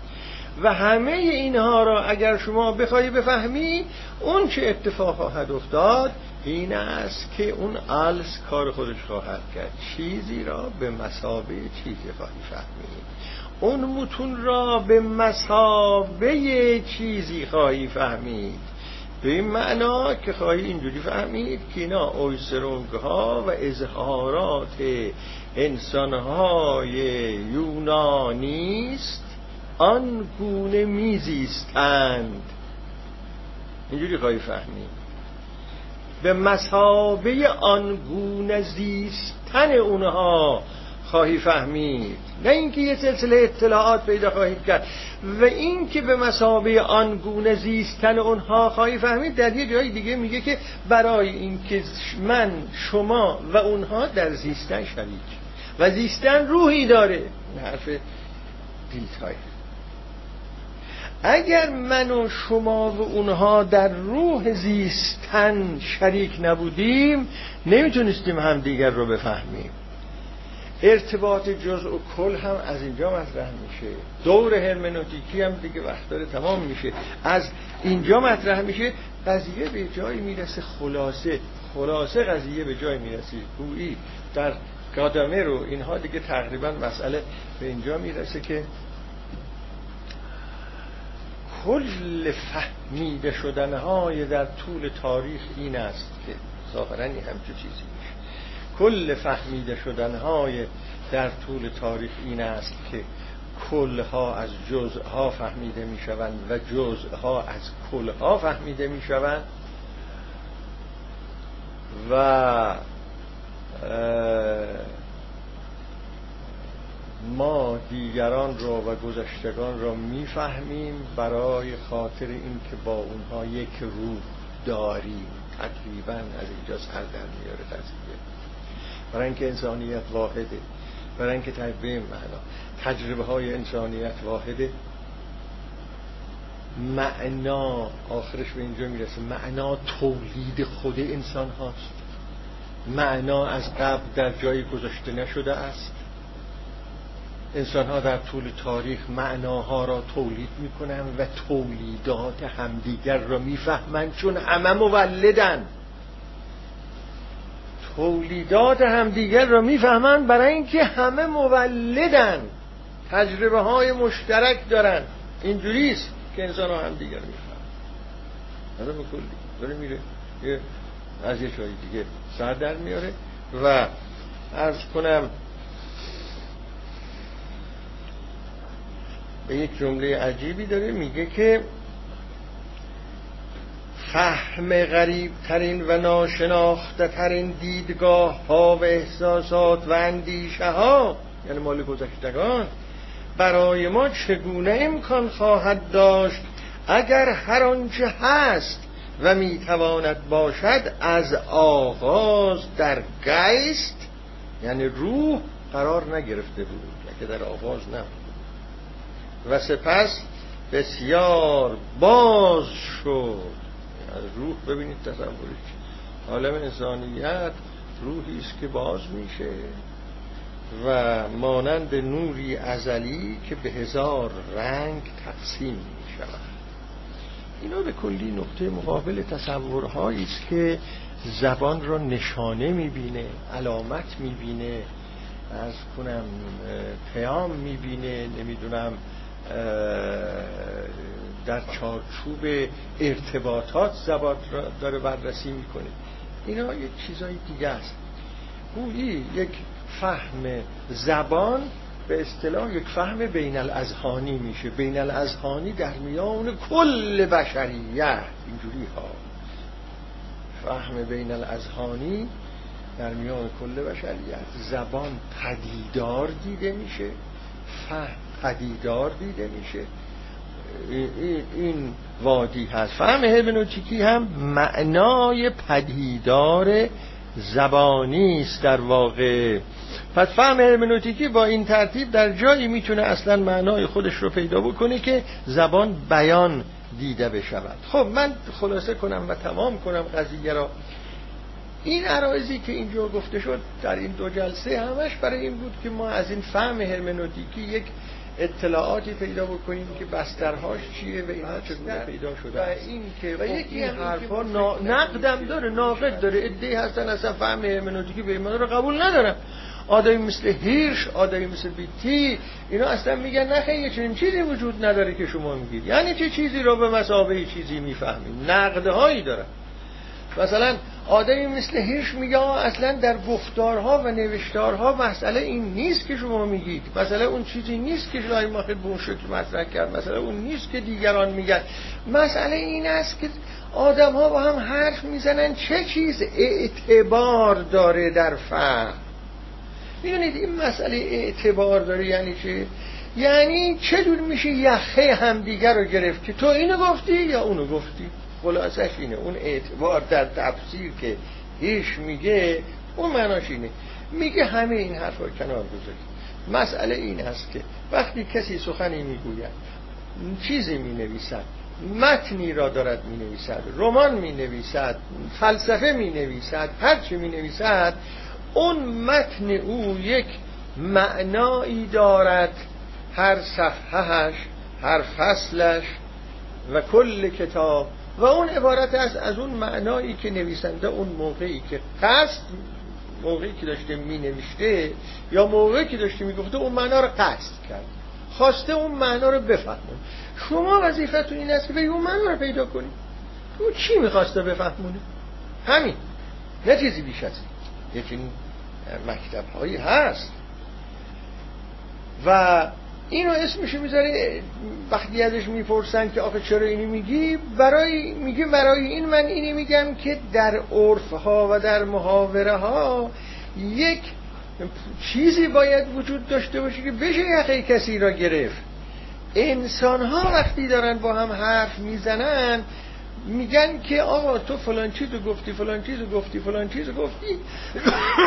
پس مقصودت اینه می‌تونیم این مقصود را به حساب تو بنویسیم می‌تونیم احتجاج کنیم.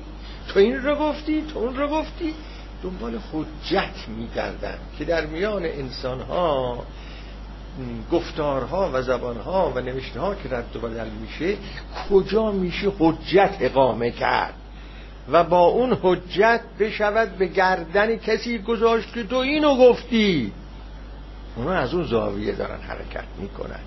یعنی به نوعی می‌خوان ببینن که چگونه میشه باید اختلافات رو حل و فصل کرد در گفتارها. اینه. از اینجا سر در می‌بره. چگونه میشه این اختلافات را که اینجوری فهمیدم اونجوری فهمیدم آیا اینو گفته آیا اونو گفته این اختلافات رو چگونه میشه حل و فصل کرد؟ یک به اصطلاح تدبیری میاندیشن برای حل و فصل این اختلافات. این خیلی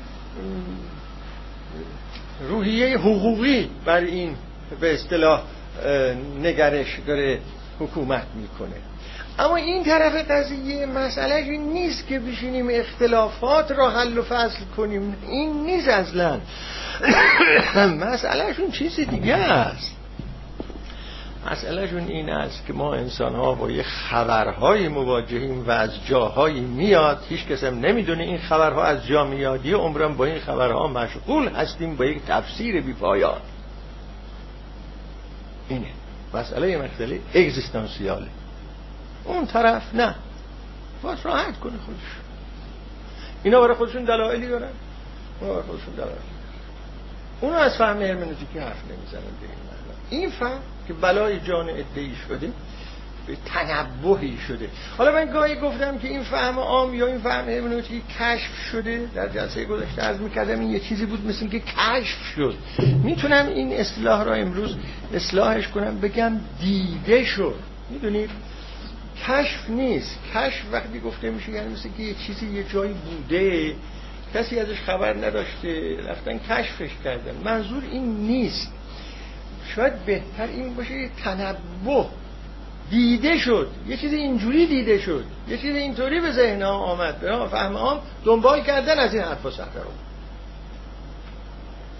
از این کما اینکه مثلا پدیدارشناسی حسرل هم همینطوره. حسین یه دفعه به یه چیزی توجه پیدا کرد. نه اینکه یه چیزی در یه جایی بود. و اون این بود که آقا شما من وقتی فکر می‌کنم تعمل می‌کنم که این آگاهی ها چیه می‌بینم که در این آگاهی ها هر آگاهی به یه چیزی معطوفه. من دنبال اون هستم. اون چیه که آگاهی بهش معطوفه؟ اینا چه میشه اسم اسمشو گذاشت؟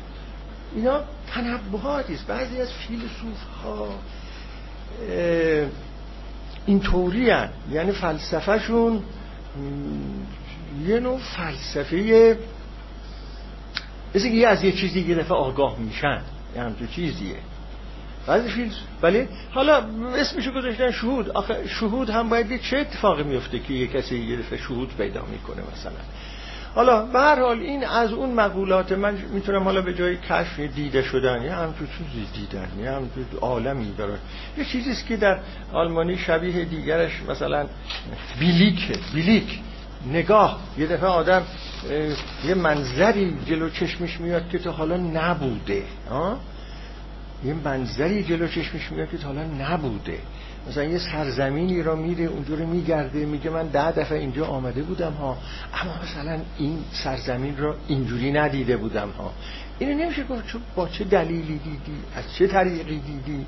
ولی وقتی این دیده شد و شروع کرد درباره اون تبیین کردن فلسفه ازش ها؟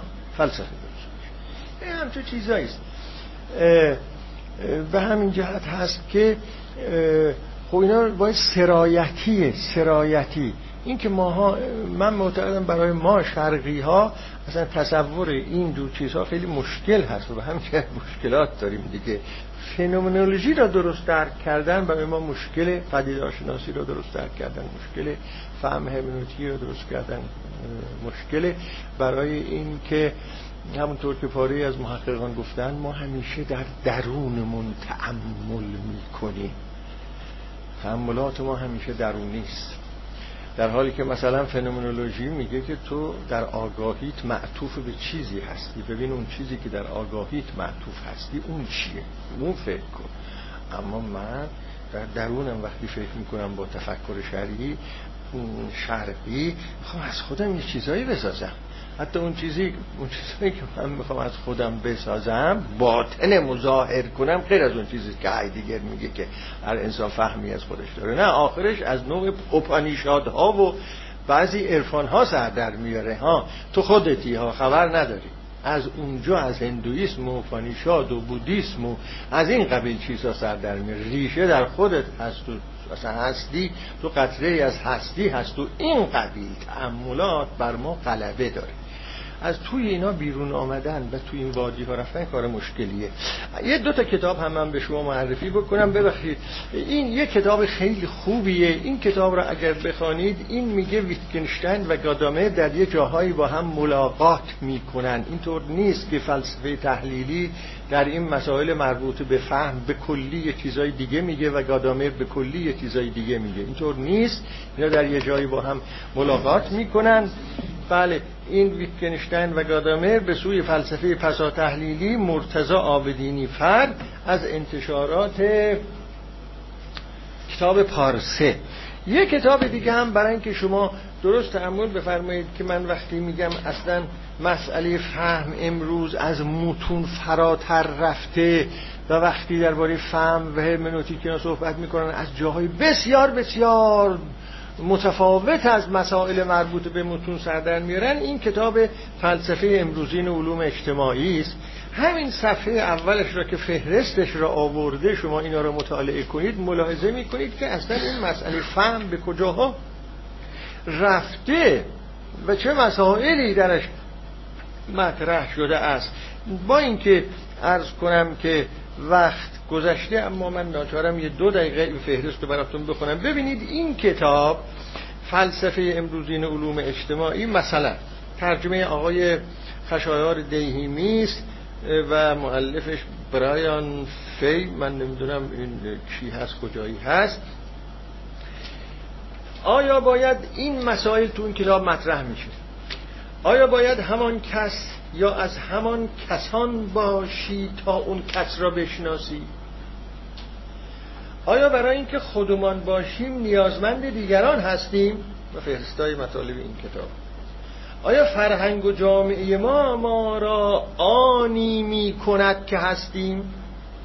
آیا افراد در فرهنگ های مختلف در جهان های مختلفی زندگی می کنند؟ آیا باید فرضمون این باشد که دیگران موجوداتی اقلانی آیا باید فهم ما از دیگران طبق زوابط و ملاک های خود اونها باشد؟ آیا معنای رفتار دیگران همانی است که خود از آن مراد می کنند؟ آیا فهم ما از دیگران اساسا تاریخی است؟ آیا ما داستانها را زندگی می کنیم یا فقط اونها را می سراییم آیا ما می توانیم درکی عینی از دیگران داشته باشیم؟ و هاکذا ببینید اینا همه مسائل فهم است الان نه مسائل امروزی این یه فلسفه امروزی این علوم اجتماعی بر مبنای تفهمه. بر مبناهای هرمنوتیک.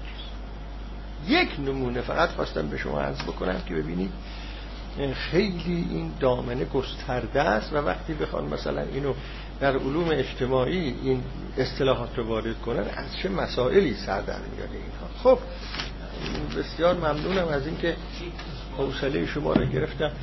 نمی‌دونم یه وقت داریم که بفرمایید. از زمان اشکال نداره ما یه رو به, به سوال و جواب بپردازیم. نمی‌دونم اگر از در برگزار کننده ها اشکال نداشته باشه. بفرمایید یه رو می‌تونیم. سوال جواب.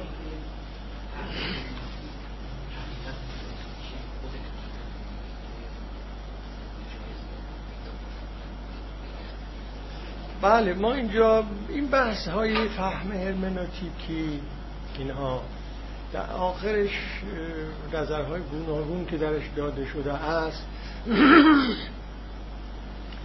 در این علم هرمنوتیک های مختلف که الان ما این داشت بحث می‌کردیم. بعضی ما در اینجا کردیم که در هرمنوتیک گادامری معنای حقیقت چیه؟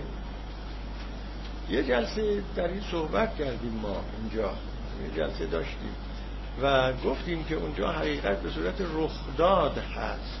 حقیقت عبارت است از تأثیرگذاری تاریخی. حقیقت چیزی نیست که در یه جایی هست باید کشف کرد اون رو رفت کشف کرد. حقیقت به وجود می آید به صورت رخداد.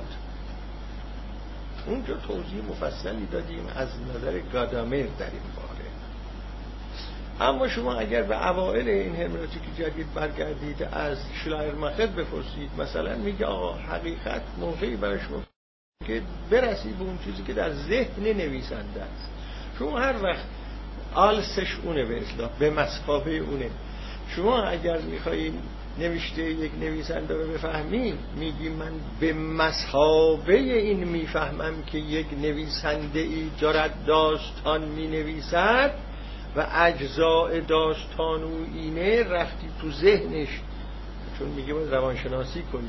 رفتی تو ذهن او تجزیه و تحلیل کردی. اگر این به مسابعت درست بود به حقیقت رسیده ای. آخه چون این به مسابه هم درست و نادرست داره دیگه. من وقتی بگم که این را به این مسابه می‌فهمم ممکنه من بگم به این مسابه می‌فهمم ولی اون به این مسابه اینجوری نباشه. اون در صورتی حقیقت از حقیقت ها در هرمنوتیکر ها و تئوری های هرمنوتیک متفاوت معناهای متفاوت داره. اون میگه شما موقعی به حقیقت می‌رسی که ذهن طرف را درست خوانده باشی. شما فهمیدید که ما شرقی مشکل داریم. در درک این مسائل مشکل داره ما داریم. نه اینکه می‌خوام بگم ما خودمون مشکل داریم. اون واسه دیگه باید برسیم یه مشکل داریم یا نداریم. چه اشکالی داره اینطوری باشه؟ اون رجحان داره اصلا مسئله رجحان نیست. اصلا من بخوام بپرسم شخص جنوالی چطور در ابتدا مثلا توی حوزه شهری بودی الان می‌خواد به اون حوزه والا ببینید داستان من یک داستان خیلی پیچیده است من در یه محیطی بزرگ شده بودم که خواه ناخواه همون محیط شرقی بود. به این معنایی که در مسائل زبان در مسائل رسیدن به حقیقت حقیقت چیست؟ اینها پایه ها تفکرهای شرقی بود که در عرفان ما هست در فلسفه ما هست. ولی من در اون ده سالی که مقیم آلمان بودم خواه با درگیر شدن با سخنانی که در اونجا هست الهیاتی که در اونجا هست فرهنگ و تمدنی که اونجا هست و سیاستی که اونجا هست. خلاصه فرهنگ جدید غربی سوالهایی برای آدم پیدا میشه. این سوال ها حداقل برای من به گونه بود که نمی‌تونستم مسکوت بزنم درگیر کرد ناچار بودم مطالعه کنم. وقتی مطالعه کردم همه اینها پیش آمد. که الهیات مسیحی چیه؟ هرمنوتیک جدید یعنی که به مسابه فهمیدن یعنی چه اینقدر اینا برام جاذب بود که دنبال کردم. تا اونجا دنبال کردم که مثلا تا اقل بفهمم که اینا چی میگن. ولی در این حال اینا چی میگن؟ یعنی به خصوص روی این چون کارم ارتباط داشت با تفسیر متون دینی اینها. همین در کنار فلسفه های گوناگونی که اونجا هست مثلا فلسفه اخلاق معرفت شناسی غیره اون چیزی که برای من خیلی جالب بود همین فلسفه امنوتی بود از لحاظ این که با متون سر و کار دارم مطالعاتی کردم و اطلاعاتی داشتم. به ایران که برگشتم از بزرگتون اونها همواره به صورت یک سوالها در ذهن من کاملا باقی بود.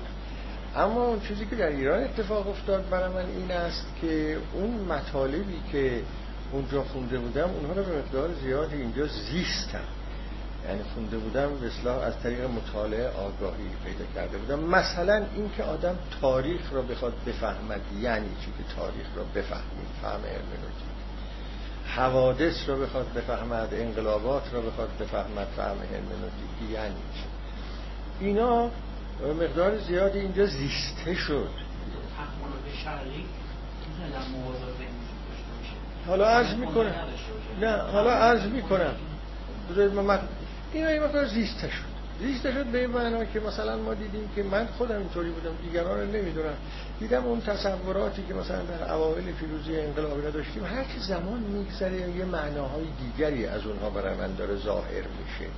یه تفسیرهای دیگری داره برای ظاهر میشه. اون چیزایی که فکر می‌کردیم نیست. یه تحلیل های دیگه لازمه. و ها کذا و ها کذا. اینها همه منو بیشتر می‌کشید به سوی اینکه فهم کنم حوادث را. معنای حوادث برام جلب توجه می‌کرد. نه تحلیل جامعه شناسانه علمی مدرن از حوادث در سیاست مثلا. معنای حوادث سیاسی برام مهم می‌شد. مهم شد به من که برای من چه معنا داره؟ با ارزش هایی که من دارم برای من چه معنا داره؟ متون دینی هم همینطور شد اون وقت برای متون دینی هم همینطور شد که متون دینی برای من چه معنایی دارن؟ نه اینکه قطع نظر از من و ارزش های من و زیستن من معناهای اینها چیه؟ یعنی در لغت معناهای اینها چیه؟ در کتاب لغت معنای این جملات چیه اونطور که تفسیر می نوشتن بالاخره اینا همش موجب این شد که یه آدمی شدم معناگرا. به طور کلی معناگرا. نه دادگرا. پدیدارهای عالم انسانی برای همان برای من هر سیاستش غیر سیاستش اینها اموری شدن که اینها معنا نشان می‌دهند و من این معناها را درک می‌کنم بفهمم. به این شکل در آمدم. و این راه را رفتم هم در فهم متون دینی هم در فهم سیاست و غیره.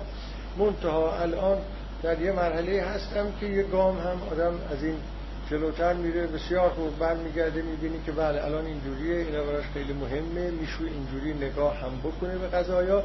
ولی به یه جایی می‌رسم که در اونجا یک نقطه التقاء می‌بینم دیگه الان بین اون شرق و این حرف ها خوشحالم از اینکه این نقطه التقا را می‌بینم.